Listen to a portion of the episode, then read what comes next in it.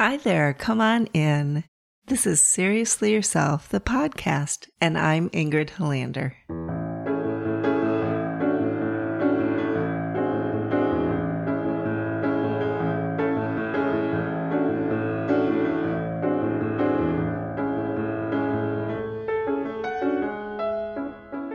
Hi, hello, come on in. I am really glad you're here today, and I want to tell you that I probably sound a little different, and that is because I've been um, dealing with this crazy bronchial virus, and I think a lot of people have it right now. It's not COVID, but it's just very long lasting and doesn't seem to want to leave me. So I have to do the podcast with this voice, which is probably okay.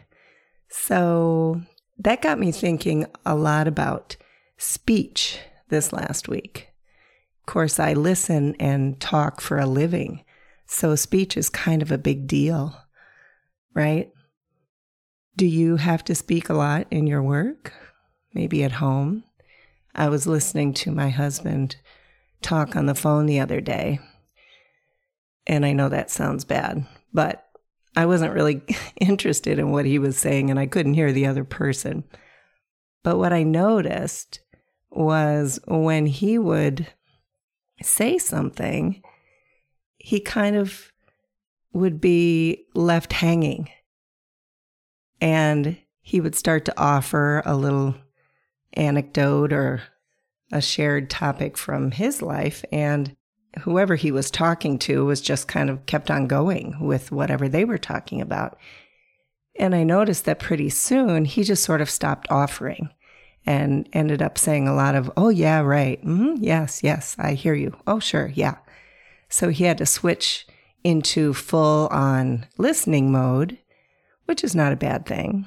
But I think he probably didn't feel very seen or heard by his friend. And, you know, this happens a lot, doesn't it? Do you feel seen and heard? Do you feel like you're able to get your point across or to go a little deeper if you need to with your friends or family, with your loved ones? Yeah, it's a big deal. It's a really big deal.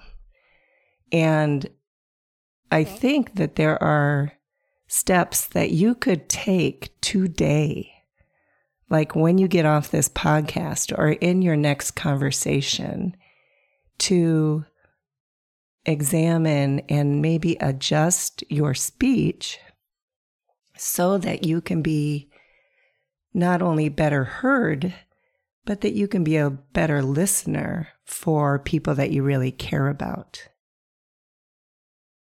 I got to thinking about watching television when I was growing up and of course, television grew out of other types of media, right? Before television, it was either what, written or live plays or film. And so television was done a lot like all of those things, especially plays. Um, it was just a filmed play, essentially, in many cases. And I don't know if it was just that or if it was the era, but people spoke a lot more slowly, a lot more clearly. And I remember when I think it was West Wing, though it could have been another um, similar show, came on the air. You know, the big deal was how quickly they spoke and how over the top of each other they spoke and how real that was. How real that was. So we do that a lot. I do that a ton. I've always spoken pretty quickly and sort of glided over my words. It takes a lot of effort for me to enunciate for you here on the show, and probably often, well, I wonder if you're feeling like, what did she just say there? So I'm trying to speak up and be clear. How can you today slow down your own rate of speech, even just a minuscule amount, to include more breaks, pauses, breaths, and listening moments. Lots of times we want to get in there because we've already got a new idea and we don't want to forget it. and I think, especially as we get older, we know we're going to probably forget it, and that's frustrating. So it's like we want to say it, say it now before it's gone because it's such a great thought. I would say probably try trusting that if it's such a great thought, it's not likely to get lost. It'll come around back to you. It'll come around. Trust yourself a little more. You know, that's the neat thing about slowing down our speech is it actually can create a calmer nervous system. You could try that right now. Well, don't try it right now, but when you're done listening, just start talking very, very, very quickly. So if I'm going to do it right now, I'm going to actually kind of increase my rate and I'm going to talk like this and I'm going to say, you know, I was just really, really thinking about this and I couldn't help myself. And I, I just kind of ran outside and I just ran outside and I ran around the rain. You feel it? Notice your body right now. Yeah. Whether that speech comes from outside of us or inside of us, I think has a very similar impact. It revs up the nervous system. And there are times when that needs to happen. If I was going to go for a run, I might need to talk like that for a minute, even in my own head, to get myself to have the energy to get up and go. But generally, when I'm in a conversation, it's so much nicer to just take a pause. So, what does that enable you to do? You can stop and just imagine what you're hearing from another person. What are they trying to convey to you? What does it feel like for them? Why do they care if you understand it? How close do you feel to this person? What other emotions are coming up? Just feel it just tiny little notes. Again, you don't have to worry about what will be your next statement. Your next statement will come. And if it doesn't, you can take a pause and it will come. What else can that do for you? We've already said it can help you be a better listener. It can help you feel calmer it can help you get clearer, right? How does it do that? Well, we know that if the nervous system is sympathetically charged so that it is ready to go, it's revved up and ready to go, maybe has a little fear or a little activation, yeah? That it's possible that we won't think as clearly, as fully, as spaciously, and as inclusively, right? That's a private moment in our bodies. That's our body going, this is about me and I need to do something, even if that something is stand here frozen. But it's not a great thinking space and it's not a great community space. It's not really relational. Does that make sense to you? It's not really a place where your heart feels full of love and warm and open and ready to um, invite somebody in deeper. So, from that perspective, if you become more aware of your own speech patterns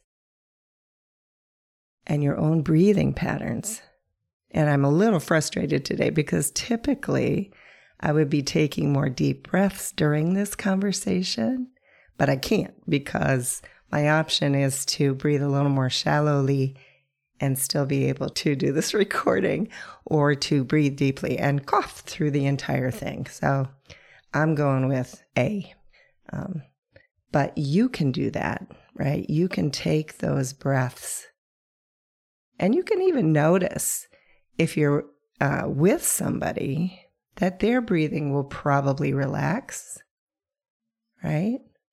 That that gives them permission to slow down They won't be feeling like, oh my gosh, I got to get this idea out before she jumps in and takes over and I've lost my moment and I don't get to talk to her and tell her what I'm really feeling. No. The other person will feel like, oh, there's time. And I would say, even if you don't have time on the clock, you have time. Make time. What's more important? What's more important than being heard and seen and listening? Nothing. This goes for your kids. You might need to get a lot of information across. Write them a note if you can, and then spend more time in calm speech with them. Right? Use one word to signal something they need to do, and then take the time that you would have spent over explaining that thing. You know, brush your teeth because if you don't, you're going to have cavities and you have to get the sugar off and you had that soda tonight and blah, blah, blah. No, go brush and then spend the rest of the time listening, breathing, calming. It could change everything. What would happen if just in our communities we could slow down, not have the most immediate retort? Take a breath. So I hope that's helpful. See what you can do with that. I'm really excited to hear what comes of it for you. Can you notice a difference in your relationships? In your phone calls with people you love? Can you notice that you can also give yourself permission to be heard more? Maybe if it stops being sort of a game show competition between who can insert the most interesting little stories and becomes more about, oh, I really want you to hear me and see me right now. And how neat to recognize that you kind of feel what I'm feeling too. Yeah, that's good stuff. So let me know how it goes. We are in our, I think this is the 21st episode, and it is so much fun to share with you.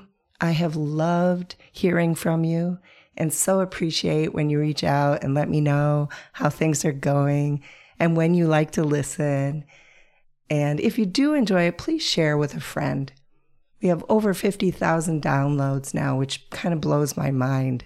And, you know, let's double that. Let's, you know, help a few more people that we really care about. Call them in.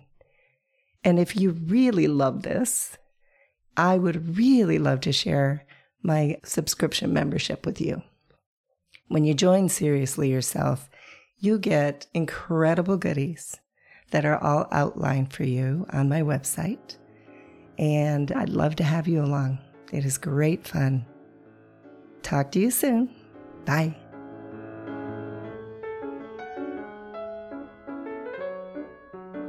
Thank you for joining me for this episode of Seriously Yourself.